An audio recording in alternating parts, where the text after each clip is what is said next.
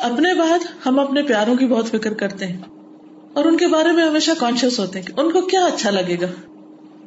کوئی بہت محبوب ہستی ہو تو یہ سوچتے ہیں، ان کو کیسا کھانا پسند ہے؟ ان کو کیسا کپڑا اچھا لگے گا؟ ان کو کیسی چیز پسند ہے؟ اپنے بچوں کے بارے میں، بچوں سے محبت ہوتی ہے تو عام طور پر ہم کیا کرتے ہیں؟ یہ میرے بلو کو بہت پسند ہے اور یہ گڈو کو بہت پسند ہے اور یہ فلاں کو بہت پسند ہے۔ لہذا وہ ان کو پسند ہو یا نہ ہو ہم اپنے خیال کے مطابق وہ چیزیں خریدتے رہتے خریدتے رہتے۔ اور جب لے جاتے ہیں ان کے پاس تو وہ کہتے ہیں ہوں یہ کیا لایا آپ؟ تو پیاری بہنوں، یہ جاننا بھی بہت ضروری ہے کہ ہمارے رب کو کیا پسند ہے۔ اور پھر یہ جان کے بیٹھ جانا کافی نہیں کہ اس کو یہ بہت پسند ہے، یہ کلر میں بہت پسند ہے پھر نیکسٹ اسٹیپ کیا ہوگا؟ کیا کرنا ہوگا؟ ہوں کہ جو اس کو پسند ہے وہ میں کروں بھی، تاکہ وہ خوش ہو جائے۔ علیہ السلام اپنی قوم سے آگے آگے آگے جب اللہ سبحانہ تعالیٰ نے ستر لوگوں کو بنی اسرائیل کے بلایا اور علیہ السلام بھی تھے، تو وہ قوم آ رہی تھی اور یہ تیزی سے چل کے آگے تو اللہ تعالیٰ نے پوچھا، کہا کہ میں رب تیری طرف جلدی آ گیا ہوں تاکہ تو راضی ہو جائے۔ تجھے خوش کرنے کے لیے آ گیا ہوں تیری ملاقات کے شوق میں آ گیا ہوں، تجھ سے بات کرنے کے شوق میں آ گیا ہوں۔ کیونکہ محبت تھی نا اللہ سے۔ اللہ تعالیٰ نظر تو نہیں آ رہے تھے، لیکن اللہ نے بلایا تھا تو آگے۔ ہمیں بھی تو اللہ تعالیٰ بلاتا نا دن میں کئی بار۔ ہم نماز کے لیے کتنے شوق سے آتے جی تو الہی کرب تردا اللہ میں اس لیے آ گیا ہوں مسئلے پہ تاکہ تو راضی ہو جائے۔ میں نے نیند اس لیے چھوڑ دی کہ تو راضی ہو جائے۔ میں فلاں کو یہ چیز اس لیے دے رہا ہوں تاکہ تو راضی ہو جائے۔ ہر چیز میں کہ تو راضی ہو جائے۔ جب اللہ کو راضی کرنے کی فکر ہو گئی تو بڑے سے بڑا کام، مشکل سے مشکل کام بہت آسان ہو جائے گا۔ پھر مشکل نہیں رہے گا۔ اس لیے ہم ہمیشہ اپنے دل پر نظر رکھیں، ہمیشہ اپنا جائزہ لیتے رہیں، کس چیز کی محبت بڑھ رہی ہے اور کس چیز کی گھٹ رہی ہے۔ اور فوراً فکر میں لگ جائے کہ ہے یہ کیا ہوا؟ اللہ سے آگے کوئی چیز آ گئی۔ نہیں نہیں نہیں، مجھے تو اپنے رب سے، سب سے بڑھ کے محبت کرنی۔ لوگوں کو خوش کرنے کے پیچھے بھاگ رہا ہوں۔ نہیں، مجھے اللہ کو اس سے بڑھ کر خوش کرنا ہے۔ تو جب کوئی چیز بہت اچھی لگے اپنے لیے یا کسی کے لیے تو فوراً سوچے میرے رب کے لیے کس کوالٹی کا کام ہونا چاہیے؟ اس کو کیا پسند ہے؟ تو یہ سب چیزیں ہمیں قرآن و سنت سے پتہ چلیں گی۔ اور جب قرآن کا علم نہیں ہوتا تو اللہ کی محبت نہیں ہوتی۔ بلکہ پتہ بھی نہیں ہوتا کہ اللہ کی محبت بھی کوئی چیز ہے یا اللہ سبحانہ و تعالیٰ محبت کے قابل بھی ہے اور جب سنت کا پتہ نہیں ہوتا تو پھر سنتوں سے لا علمی عام طور پر بدعت کو جنم دیتی۔ کیونکہ وہ خلا ہے نا، گیپ ہے۔ کچھ تو کرنا ہے۔ مثلاً کوئی فوت ہو جاتا ہے۔ ہمیں جب پتہ ہی نہیں کہ نبی صلی اللہ علیہ وسلم نے اس موقع پر کیا کیا۔ وہ ریچولس پتہ ہی نہیں۔ تو پھر ہم کیا کرتے ہیں؟ ایک دفعہ مجھے کسی جنازے میں جانے کا اتفاق ہوئی یعنی نہیں کسی کے گھر جہاں میت تھی۔ میں خاموش بیٹھی، ایک طرف دیکھ رہی تھی کہ لوگ کیا کر رہے ہیں۔ اب ان کی والدہ کی ڈیتھ ہوئی تھی۔ ایک آ کے ایک مشورہ دے رہا تھا۔ کہ غسل یوں دینا، دوسرا کچھ اور کہہ رہا تھا، تیسرا کچھ اور کہہ رہا تھا، چوتھا کفن کی بات کر رہا تھا، پانچواں کسی اور چیز کی بات کر اب یہ پڑھ لو، اب یہ کر لو۔ کچھ لوگ لوگوں کو بٹھا کر ان کو کچھ پڑھوانے پہ مجبور کر رہے تھے۔ تو میں سوچ میں پڑ گئی کہ یہ سب کچھ اتنے جوش جذبے سے کیوں ہو رہا ہے؟ اور ہر ایک سنسیئرلی مشورہ دے رہا ہے، ایسا نہیں کہ وہ اوپر اوپر سے باتیں کر رہے۔ ہر ایک پیار سے بات کر رہا تھا، لیکن اس پیار کے ڈائریکشن ٹھیک نہیں نا۔ اللہ سبحانہ تعالیٰ سے اگر محبت ہے تو اللہ تعالیٰ فرماتے کل ان کن تم تو اللہ فتبیونی یحببکم اللہ۔ کہہ دیجیے اگر تم اللہ سے محبت کرتے ہو تو میرا اتباع کرو۔ یعنی سنت رسول صلی اللہ علیہ وسلم کا اتباع کرو۔ تو تمہیں کیا ملے گا؟ یحببکم اللہ اللہ تم سے محبت کرے گا۔ تو اگر ہم واقعی سچے ہیں اور واقعی ہماری طلب ہے، ہماری ضرورت ہے کہ اللہ سبحان و تعالیٰ ہم سے محبت کرے۔ اپنی اس چاہت میں سچے، کیونکہ ہر ایک کہتا نا، میں کیا کروں کہ میرا رب مجھ سے راضی ہو جائے؟ میں کیا کروں کہ وہ مجھ سے محبت کرے؟ کیونکہ یہ بھی ایک قدرتی بات ہے، جس سے ہم محبت کرتے ہیں، ہم چاہتے ہیں وہ بھی ہم سے محبت کرے۔ بالکل نیچرل سی ایک خواہش ہوتی ہے۔ اور کوئی بھی تعلق ریئرلی کبھی ایک طرفہ ہوتا ہے۔ ریلیشن شپس ہمیشہ دو طرفہ ہوتے ہیں۔ تو اگر آپ اللہ سے محبت کرتے ہیں تو پھر آپ کی یہ طلب ہوگی کہ اللہ بھی مجھ سے محبت کرے۔ اور اللہ سبحانہ تعالیٰ نے بتا دیا کہ اگر میری محبت چاہتے ہو تو میرے حبیب کے طریقے پہ چلو۔ اور حبیب سے کیا فرمایا؟ کل ان سلاتی و نسخی و محیا و مماتی اللہ رب العالمین کہہ دیجیے میری نماز اور میری قربانی، میری زندگی اور میری موت سب اللہ رب العالمین کے لیے ہے۔ نماز بھی اللہ کے رسول صلی اللہ علیہ وسلم کے طریقے کے مطابق اور قربانی بھی انہیں کے طریقے کے مطابق، اور زندگی کے سارے کام جینے کے طریقے بھی، اور پھر مرنے کے طریقے بھی سارے اللہ کے مرضی کے مطابق، اور اللہ کی مرضی کہاں سے پتہ چلے گی؟ رسول اللہ صلی اللہ علیہ وسلم کی سنت سے۔ لیکن بہت سے لوگ سنت کو جانتے ہی نہیں، کیونکہ کبھی پڑھا ہی نہیں، کبھی اس کی خواہش ہی نہیں ہوتی کہ معلوم کر لیں تاکہ اس کے مطابق پھر کچھ کر سکے تو اس لیے بہت سے لوگ بغیر علم کے جب ان کے سامنے سنت آتی بھی اس کا انکار کر دیتے، نہیں نہیں، یہ کیا کر رہے ہو؟ ہمارے باپ دادا تو کچھ اور کرتے تھے۔ ہمارے یہاں یہ نہیں ہوتا۔ ہر ایک دلیل کیا دیتا ہے یہ کام کرو کیونکہ ہمارے یہاں ایسا ہی ہوتا ہے۔ مثلاً اگر پاکستان میں ہو تو آپ کہیں گے، تم پاکستانی ہو، تمہیں یہ کام یوں کرنا چاہیے، پاکستان میں ایسے ہوتا ہے۔ برطانیہ میں آ جاؤ تو وہ کہتے ہیں، برطانوی کلچر یہ ہے، برطانیہ میں تو ایسے کرنا ہوتا ہے۔ گاڑی پر بیٹھو تو فوراً بیلٹ پکڑا دیتے ہیں، لگا لو کیونکہ برطانیہ میں تو اگلی سیٹ پہ بیلٹ لگانی پڑتی ہے۔ یہ سب پتا ہے ہم کو۔ اور اس کا احترام بھی ہم کرتے اور کرنا بھی چاہیے۔ لیکن کیوں نہیں دن میں سوچتے کہ اللہ کی زمین پہ رہتے ہیں، اللہ کا دیا کھاتے ہیں اور اللہ نے یہ طریقہ اس طرح کرنے کو کہا ہے۔ اور یہ بھی کرنا ہوگا۔ اس کو کیوں نہیں معلوم کرتے؟ یہاں پر اگر آپ بیلٹ نہیں لگاتے تو لگانے کی فکر کیوں ہوتی ہے؟ کیونکہ فائن ہوگا۔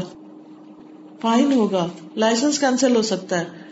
اس لیے صرف خود نہیں لگاتے، ساتھ جو پیسنجر بیٹھا اس کو بھی لگواتے ہیں۔ کیونکہ فائن ہونا ہے نا۔ تو اس سے بچنے کے لیے، سزا سے بچنے کے لیے۔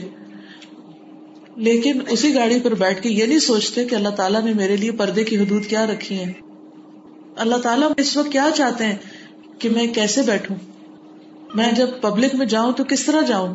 جب باہر نکلوں تو کس قسم کا میرا حجاب ہو؟ میک اپ ہو ہولیا ہو، حال ہو؟ ہمیں کیوں نہیں فکر ہوتی؟ اس وقت اللہ تعالیٰ کی پسند کیا یہ کیوں نہیں جانتے؟ کیوں نہیں معلوم کرتے؟ دنیا کی سزا سے بچنے کے لیے پھونک پھونک کے قدم رکھتے ہیں۔ سیفٹی اینڈ سیکورٹی کتنا زیادہ آپ ہر وقت سنتے ہیں۔ سیفٹی اینڈ سیکورٹی اور اس کے جتنے بھی رسول ہیں، وہ سارے آپ ہر جگہ فالو کرتے ہیں۔ تو کیا آخرت کے سفر کی سیفٹی سیکورٹی کا کوئی فکر نہیں؟ کہ وہاں جانے کے لیے کیا باندھنا ضروری ہے؟ وہاں کون سی بیلٹ چاہیے؟ وہاں کے معاملے کو ہم نے کیوں آسان سمجھ رکھا ہے؟ اور اس کے لیے علم حاصل کرنے کی ضرورت ہے۔ اور انکار کیوں کر دیتے ہیں؟ کیونکہ علم ہوتا نہیں کہ اس پر کوئی پوچھ پکڑ ہے۔ قرآن مجید میں اللہ تعالیٰ سورت یونس تھرٹی نائن میں فرماتے ہیں بلکہ بما لم يحيطوا بعلمه ولما يأتهم تأويله بلکہ انہوں نے ایک ایسی چیز کو جٹلا دیا جس کا وہ اپنے علم سے احاطہ نہ کر سکے نہیں ان کے علم کمپلیٹ نہیں تھا اور ابھی تک اس کی حقیقت ان پہ کھلی نہیں تھی، بغیر جانے ہی جٹلا دیا۔ یعنی جب سنت سامنے آئی تو کہہ کے جٹلا دیا، نہیں نہیں، ہم ایسا نہیں، ایسا کریں گے، کیونکہ ہم سو اینڈ سو ہیں۔ نہیں، ہم مسلمان ہیں۔ ہمیں یہ دیکھنا ہے کہ اس معاملے میں ہمارے لیڈر نے کیا کہا، کیا کیا، اور وہ کون ہے؟ محمد صلی اللہ علیہ وسلم۔ کچھ لوگ تو ان سے آگے اپنے اماموں کو رکھتے ہیں۔ نہیں، ہم یہ کام اس لیے کرتے کیونکہ ہمارے امام نے ایسے کیا تھا۔ حالانکہ حقیقت کیا ہے؟ حق کیا ہے کہ جو اماموں کے امام نے کیا تھا، اس کو پرائرٹی دینی چاہیے، اس کو پریفرنس دینی چاہیے۔ قیامت کے دن بھی اللہ سبحانہ تعالیٰ جب بندوں کو سزا دیں گے تو اس وقت یہی کہیں گے کہ تم نے حق کا انکار کیا تھا۔ تو حق کا انکار یا تکبر کی وجہ سے ہوتا ہے، یا جہالت کی وجہ سے ہوتا ہے، یا نفس کی خواہش پرستی کی وجہ سے ہوتا ہے، یا بعض اوقات ہم حق کو پیچیدہ اور مشکل سمجھتے ہیں۔ کہ نہیں نہیں، دین کا راستہ بڑا مشکل راستہ ہے۔ آج کے دور میں نہیں چل سکتے اس پر۔ کتنے لوگ یہی کہتے رہتے ہیں۔ حالانکہ آج کے دور میں کتنے ہی لوگ ایسے ہیں کہ جو یہ سب کچھ کرتے ہیں جو اللہ تعالیٰ ان سے چاہتا ہے۔ ان کے لیے کیسے آسان ہو گیا؟ ہمارے لیے کیوں مشکل ہے؟ ان کے لیے سمپل ہے، ہمارے لیے کمپلیکیٹڈ ہے۔ وائی کیونکہ ہمارے اپنے اندر کنفیوژن ہم خود کلیئر نہیں ہے تو کس نے کہا کنفیوژن دور نہ کرو؟ قرآن مجید میں اللہ تعالیٰ فرماتے فس ذکر ان کن تم لا تعلمون۔ جو جانتے ہیں ان سے پوچھ لو اگر تمہیں علم نہیں۔ اپنے کنفیوژن دور کر، لیکن وہ اس لیے نہیں جاننا چاہتے کہ پھر کرنا نہ پڑ جائے۔ تو کیا اللہ کو نہیں پتا کہ ہم کیا سوچ رہے ہیں؟ پھر اسی طرح یہ ہے کہ بعض اوقات ہم جانتے بھی ہیں۔ کمپلیکیشن بھی کوئی نہیں کنفیوژن بھی کوئی نہیں۔ لیکن ہم اس چیز کو ریٹین نہیں کر پاتے، یاد نہیں رکھ پاتے۔ پڑھتے ہیں، جانتے ہیں، کہتے ہیں ہاں کریں گے۔ تھوڑا سا کر لیتے، کچھ دن کے بعد بھول جاتے۔ ایسا کیوں ہوا؟ کیونکہ ہم نے اس کو آگے نہیں پہنچایا۔ ایک عالم کا قول ہے کہ جس شخص کے اندر پانچ کوالٹیز ہوں، وہ حق کو پا لیتا ہے اور اس کو استقامت نصیب ہو جاتی۔ ان میں اہم ترین اخلاق کہ اس کا اخلاق اچھا ہو۔ لوگوں سے معاملہ اچھا کرتا ہو نمبر دو، صحیح فہم ہو، بات کو صحیح سمجھتا ہو، عقل ٹیڑھی نہ ہو، حجت بازی نہ ہو، بلا وجہ کا مباحثہ نہ ہو۔ تیسری چیز، انصاف۔ یعنی انصاف کا دل دادا ہے۔ حق بات کہتا ہے، حق بات سننا چاہتا ہے۔ اور چوتھی چیز ہے، مزید جاننے کی ہرس معرفت کی ہرس کہ ابھی میرا علم تھوڑا ہے، مجھے اور جاننا ہے۔ یعنی علم کا سفر رک نہیں جاتا۔ اور پانچویں چیز، شدت کے ساتھ حق کی طرف دعوت دینا، لوگوں کو بھی حق کے بارے میں بتانا۔ جس شخص کے اندر یہ پانچ چیزیں آ جائیں، وہ حق پر قائم رہتا ہے۔ پھر اللہ سبحانہ تعالیٰ اس کے لیے حق کو آسان کر دیتا ہے۔ پھر اسی طرح اللہ تعالیٰ کا وعدہ ولدین جاہدو فینا لنہدینہم سبلنا۔ جو لوگ ہمارے راستے میں کوشش کریں گے، محنت کریں گے، حق کو پانے کی، حق کی چاہت کی، ہم ان کو اپنے راستے ضرور دکھائیں گے۔ ہم حق کھول کھول کر ان کے سامنے رکھیں گے، وہ راستے آسان کر دیں گے جن پر وہ چل سکیں گے۔ پھر اسی طرح بعض اوقات ہم چل رہے ہوتے ہیں کہ بیچ میں کوئی ایک بات کہہ دیتا ہے تو ہم کوئٹ کر دیتے ہیں۔ مثلاً آپ کو قرآن سمجھ میں آ رہا ہے، آپ جانتے ہیں، آپ عمل بھی کرنے لگ گئے، آپ نیکیوں میں دوڑ لگا رہے ہیں۔ اتنے میں کوئی آپ کو کہتا ہے، کس کو سنتے ہو؟ فرت ہاشمی کو۔ سوچ سمجھ کے سننا۔ اور دو چار کوئی لیبل لگا دیتے ہیں یہودیوں کے ایجنٹ ہیں، وہ فلاں ہیں فلاں ہیں فلاں ہیں۔ پھر ہم کہتے اچھا واقعی مجھے تو پتہ ہی نہیں تھا۔ یہ تو تم نے وجیب انکشاف کیا۔ آج کے بعد نہیں سن رہی۔ پھر کیا ہوتا ہے؟ پھر اس کو سنتے ہیں، اس کو بات سمجھ نہیں آتی۔ پھر کہتے ہیں کمپلیکیٹڈ ہے، سب کچھ چھوڑو۔ اگر کسی اور کو سننے لگے، پھر اس کے بارے میں کوئی بات سن لیتے ہیں۔ کوئی اور پڑھنے لگے، اس کے بارے میں سن لیتے اپنے پاس کیا عقل نہیں ہے ہمارے؟ دنیا میں تو چیزوں کا کھرا کھوٹا ہم خوب سمجھتے ہیں اور اس کو کھڑے کھوٹے کو سمجھنے کے پیمانے بھی ہیں۔ لیکن دین کے بارے میں جب کوئی بات کرتا ہے تو اس کے بارے میں جاننے اور اس سے پوچھنے اور اس کو سمجھنے میں ہمیں کیا رکاوٹ ہے؟ کیا جو کچھ سنا، سمجھا، اگر انصاف کے ساتھ ہم اس کو دیکھیں تو اس میں تو کوئی ایسی چیز نظر نہیں آتی۔ کسی کو بھی پہچاننے کا ایک کرائٹیریا دے دیتی ہوں۔ کسی کی بھی بات سن کر اگر آپ اللہ کے قریب ہو رہے ہیں، آپ رسول اللہ صلی اللہ علیہ وسلم سے محبت کرنے والے آپ کا عمل تبدیل ہو رہا ہو، تو سمجھے آپ سیدھے رستے پر ہیں۔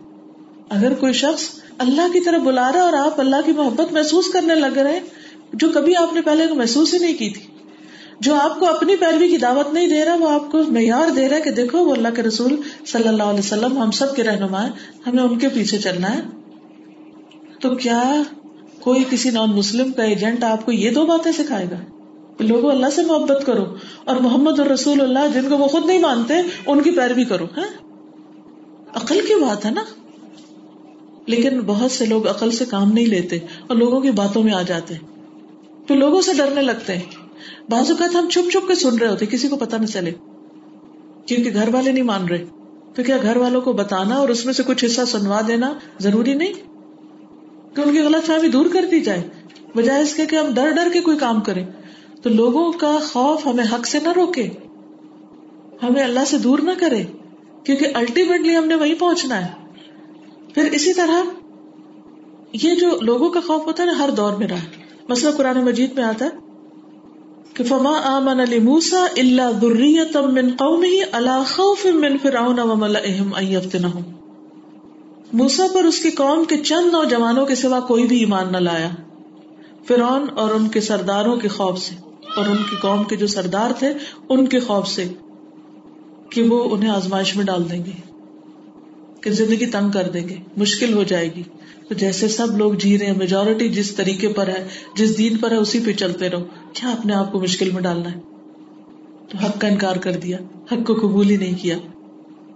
پھر جب اللہ تعالیٰ نے فرعون کو غرق کر دیا اور اس کے سرداروں کو بھی غرق کر دیا، تو بہت سے لوگ جو تھے وہ حق قبول کر کے کیونکہ انہیں پہلے ان کا خوف تھا۔ اسی طرح آپ دیکھیں کہ مکہ میں کتنے کم لوگ مسلمان ہوئے تھے۔ کیونکہ قریش کا خوف تھا۔ جب ہجرت ہو گئی تو تھوڑے عرصے میں سینکڑوں کے ہزاروں لوگ مسلمان ہو گئے۔ اور جب مکہ فتح ہو گیا تو قرآن مجید میں کیا آتا ہے؟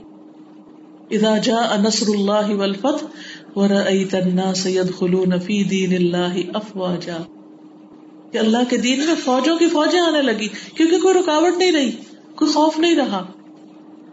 تو میجورٹی لوگوں کی لوگوں سے ڈرتی ہے، اس لیے حق قبول نہیں کرتی، اس لیے عمل نہیں کرتی۔ اور جب وہ خوف اور رکاوٹیں دور ہو جاتی تو پھر آگے بڑھ جاتے ہیں۔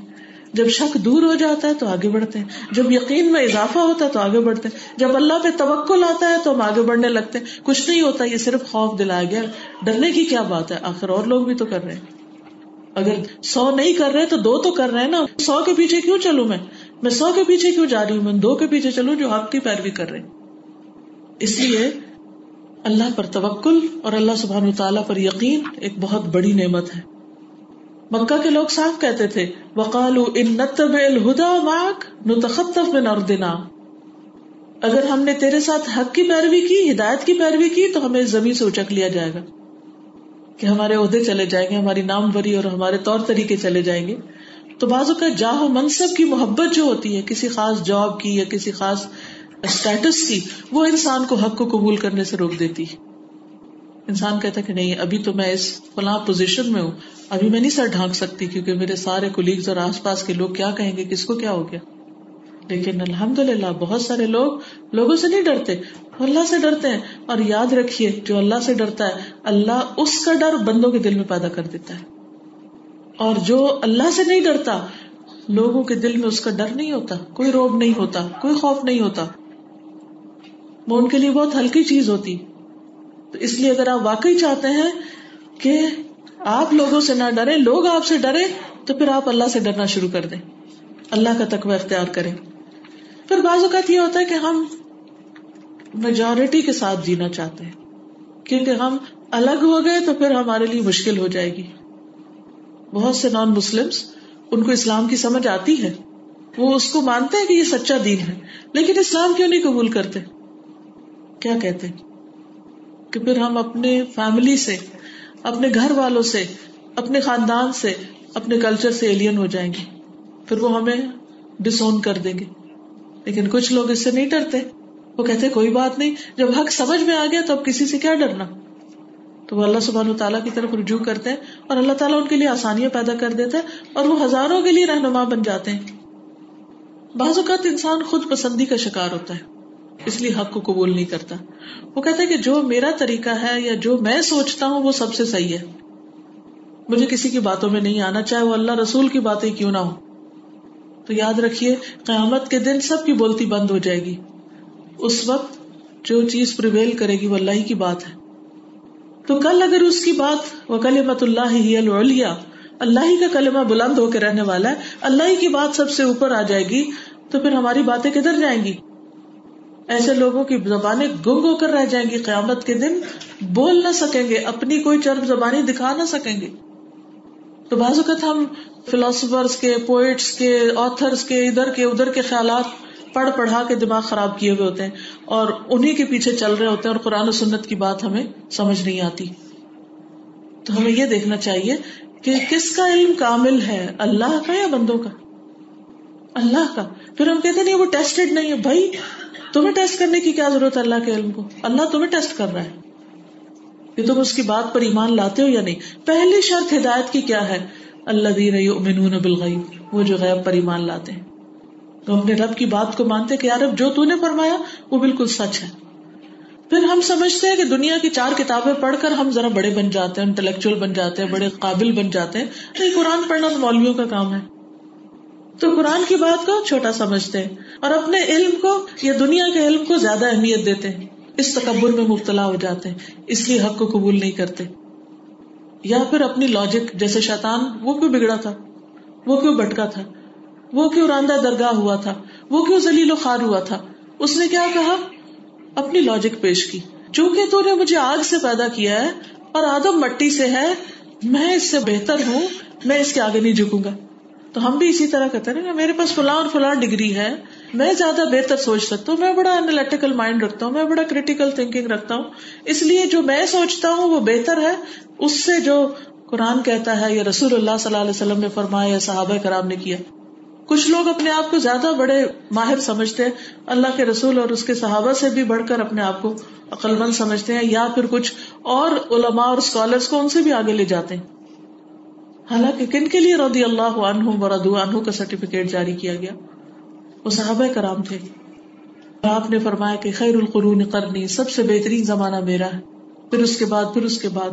تو ہمیں ہدایت یافتہ لوگوں کی پیروی کرنی چاہیے، نہ کہ اپنی خواہشات اور اپنی عقل کی پیروی کرنے والوں کی پیروی۔ پھر اسی طرح بعض اوقات ہم گروہ بندی، فرقہ واریت کا شکار ہو کے حق کو قبول نہیں کرتے۔ نہیں، ہمارے مولانا صاحب یہ کہتے ہیں، ہمارے بزرگ یہ فرماتے ہیں۔ اور اپنے امام کے پیچھے ہم چلتے ہیں۔ اس لیے ہمیں نہیں معلوم یہ حدیث صحیح ہے کہ نہیں۔ بس ہمارے مولوی صاحب نے یہ کہہ دیا، یہی کافی ہے ہمارے لیے۔ تو اس کو جاننے کی کوشش نہیں کرتے۔ پھر بعض اوقات ہم ہدایت کی دعا بھی نہیں کرتے۔ ہمیں ہدایت کی دعا کرنی چاہیے کہ یا اللہ مجھے حق دکھا۔ اللہ ارن الحق کا حق ورژن اتباع۔ اللہ مجھے حق دکھا اور حق کی پیروی سکھا۔ حق کا اتباع سکھا۔ جو صحیح سچ ہے وہ میرے سامنے لیا۔ یقین مانیے جو لوگ حق کی تلاش میں ہوتے ہیں جو سچائی کی تلاش میں ہوتا ہے اللہ تعالیٰ ضرور اس کو سچائی دکھا دیتا ہے اور اس کو عمل کی بھی اور پیروی کی بھی توفیق عطا فرما دیتا ہے۔ اور اس کے لیے بہترین دعا کیا جو ہر نماز کے اندر موجود ہے؟ بس اسے سمجھ کے پڑھ لیجیے اح دن سراط المستقیم۔ اللہ ہمیں سرات مستقیم دکھا۔ ہمارے علم میں، عقل میں، فہم میں کہیں کوئی گڑبڑ ہے تو تو اسے دور کر دے۔ تو کثرت سے دعائیں۔ اور پھر حق کی تبلیغ بھی، کیونکہ یہ بھی ہمارے اوپر ایک ذمہ داری ہے۔ اگر آپ حق کو بیان نہیں کریں گے، تو حق آپ سے آہستہ آہستہ گم ہو جائے گا۔ حق بیان کرنے سے دل میں جمتا ہے، ٹھکتا ہے۔ اور پھر اللہ کے رسول صلی اللہ علیہ وسلم اپنے لیے، صحابہ کے لیے دعائیں کیا کرتے تھے۔ مثلاً حضرت ابن عباس کو آپ نے کیا دعا دی تھی؟ اللہ علم الکتاب والحکمہ۔ اللہ اس کو کتاب اور حکمت کی تعلیم عطا کر۔ حضرت ابو بکر کا فہم کیسے تھا جب یہ سورت اتری ادا جا نصر اللہ ولفت تو وہ سن کے رو پڑے، کیونکہ انہیں سمجھ آ گئی کہ آپ کے جانے کا وقت قریب آ گیا ہے۔ لیکن اوروں کو سمجھ نہیں آئی۔ تو یہ اللہ کی دین ہوتی ہے، جو سمجھنا چاہتا ہے اور جو نیکی کرنا چاہتا ہے اور بغیر کسی شک کے نیکی میں آگے بڑھتا ہے اور حق قبول کر لیتا ہے۔ اللہ تعالیٰ اس کی حکمت اور فہم میں بھی اضافہ کر دیتے ہیں، کیونکہ وہ انصاف پسند شخص ہے۔ اچھا بعض لوگ اس لیے عمل نہیں کر پاتے کہ اپنی عادتوں سے مجبور ہوتے ہیں۔ جو پرانی عادتیں پڑ گئی ہیں نا ویسے غلط نماز پڑھنے کی۔ غلط کیا نماز ہے کہ جیسے پاؤں ٹھیک نہیں رکھتے، یا سجدہ ٹھیک نہیں کرتے، یا دوپٹہ ٹھیک نہیں لیتے، یا ہاتھ صحیح طور پہ نہیں باندھتے۔ اب وہ ایسی بری عادتیں پڑی ہیں کہ وہ ٹھیک کر کر کے بھی ٹھیک نہیں ہوتی۔ تو اپنی عادتوں کی غلامی سے بھی باہر نکلنا چاہیے۔ کیونکہ ہمیں اپنے نفس اور اپنی عادت کی سیری نہیں کرنی، اس کی غلامی نہیں کرنی۔ کس کی کرنی ہے؟ حق کی کرنی ہے۔ پھر اسی طرح یہ ہے کہ حق کی قبولیت کے معاملے میں پک اینڈ چوز کرنا، کچھ لینا اور کچھ نہ لینا، جیسے بنی اسرائیل نے کیا۔ اسی لیے ان پر ذلت اور رسوائی آئی۔ آج مسلمانوں پر ذلت اور رسوائی کیوں ہے؟ کیونکہ وہ حق کو ایز اے ہول نہیں لیتے ایز از نہیں لیتے، بلکہ اس میں سے سلیکٹو ہوتے ہیں۔ یہ چیز، یہ آہت ہاں یہ ٹھیک ہے، یہ یہ بڑی مشکل ہے۔ یہ یہ کر سکتا ہوں، یہ نہیں کر سکتا۔ تو اس سے دل ٹیڑھا ہو جاتا ہے۔ پھر جو انسان کر رہا ہوتا ہے وہ بھی اس سے ضائع ہو جاتا ہے۔ پھر اسی طرح وقت کا ضائع کرنا، غیر ضروری چیزوں میں وقت استعمال کرنا، اس سے بھی دل پر ایک میل سی آ جاتی، ایک ذائق سا آ جاتا ہے، ایک الجھاؤ سا آ جاتا ہے۔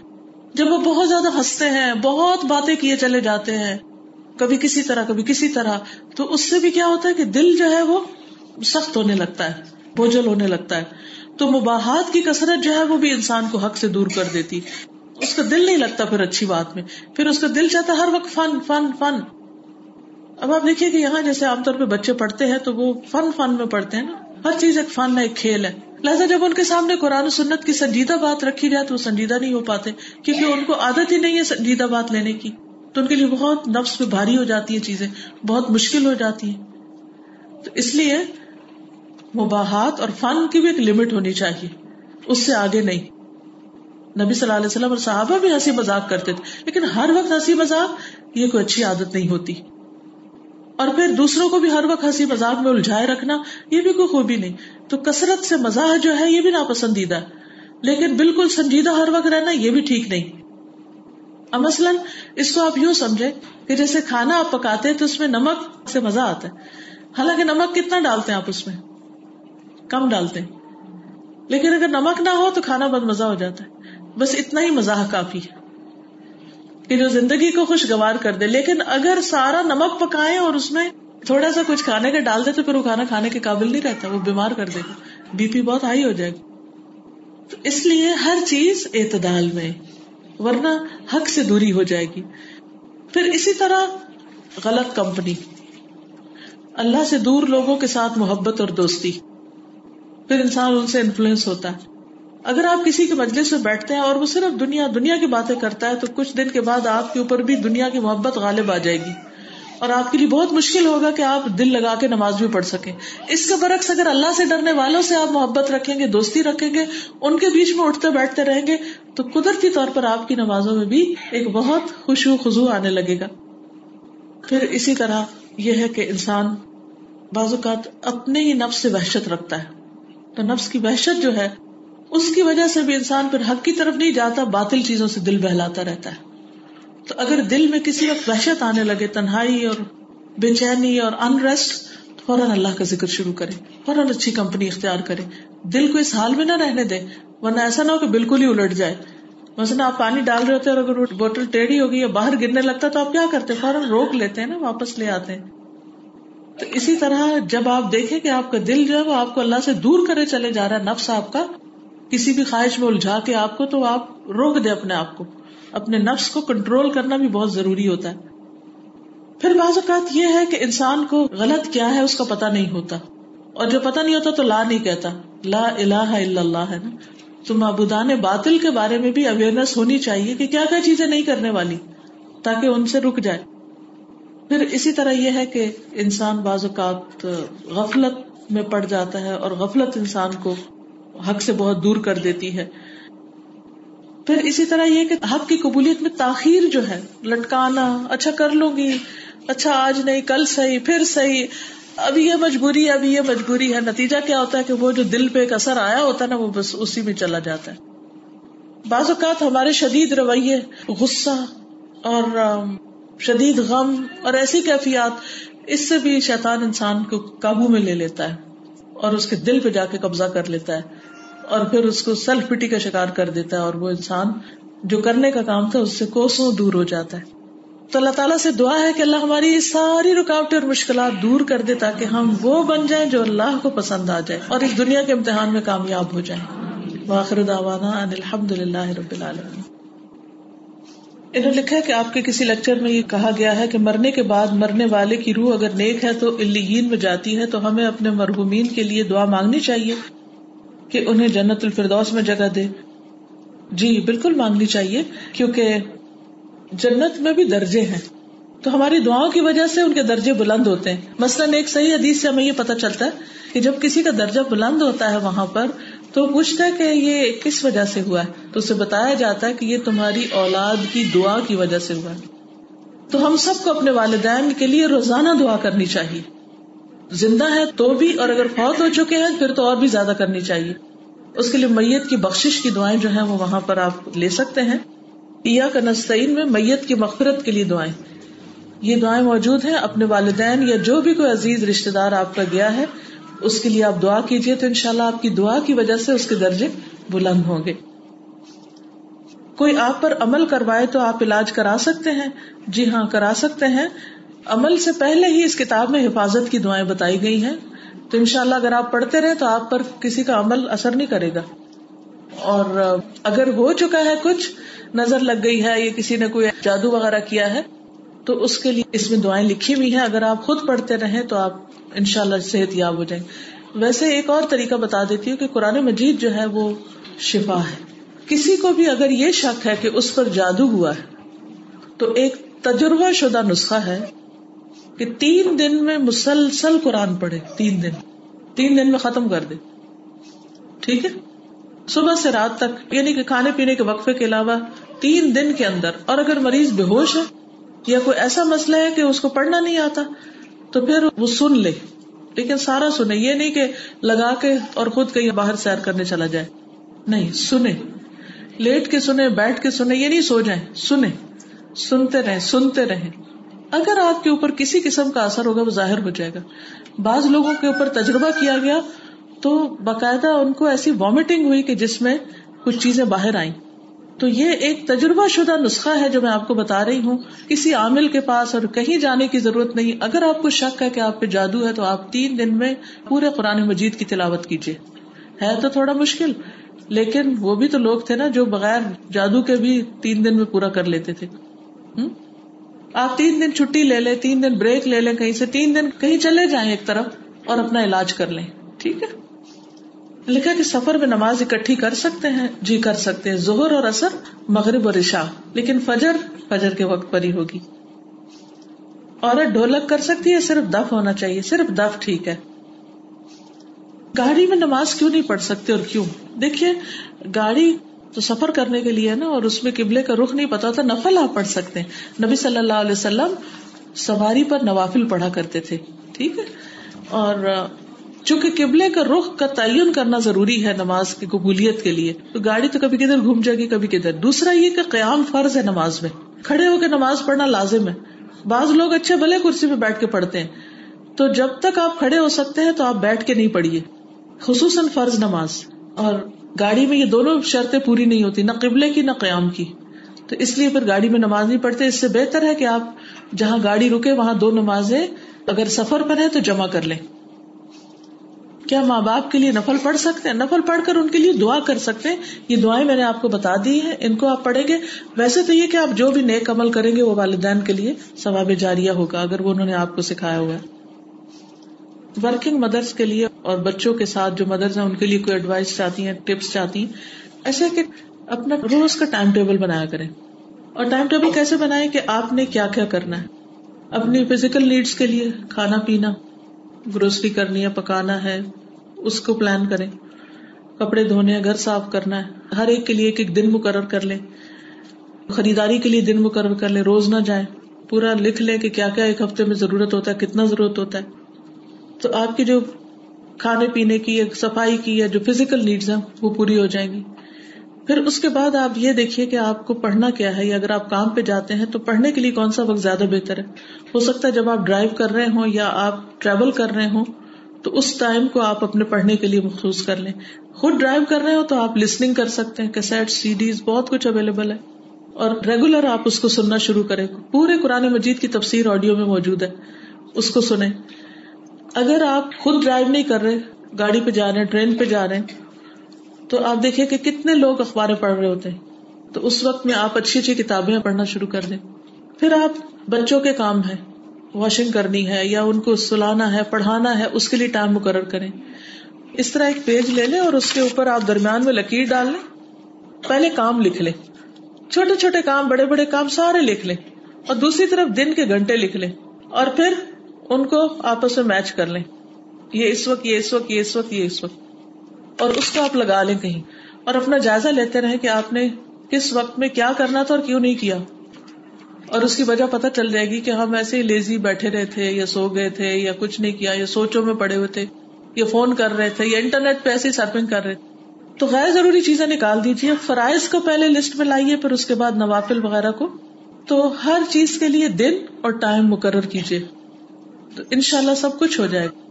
میں نے جاب بھی کی ہے، میں نے دین کی تعلیم بھی دی ہے، میں نے بچے بھی پالے الحمد للہ تو ساری چیزوں کو اسی طرح ٹائم مینجمنٹ کے ذریعے، اور سب سے بڑی بات ہے کہ اللہ سے ٹائم میں برکت کی دعا، کہ اللہ میرے وقت میں برکت دے۔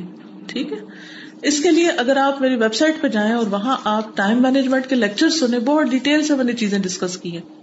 اسی طرح بچوں کی تربیت کے لیے آپ ہم اور ہمارے بچے نام کی سیریز ہے پچھلے سال دبئی میں میں نے پورے لیکچر دیے تھے یہ۔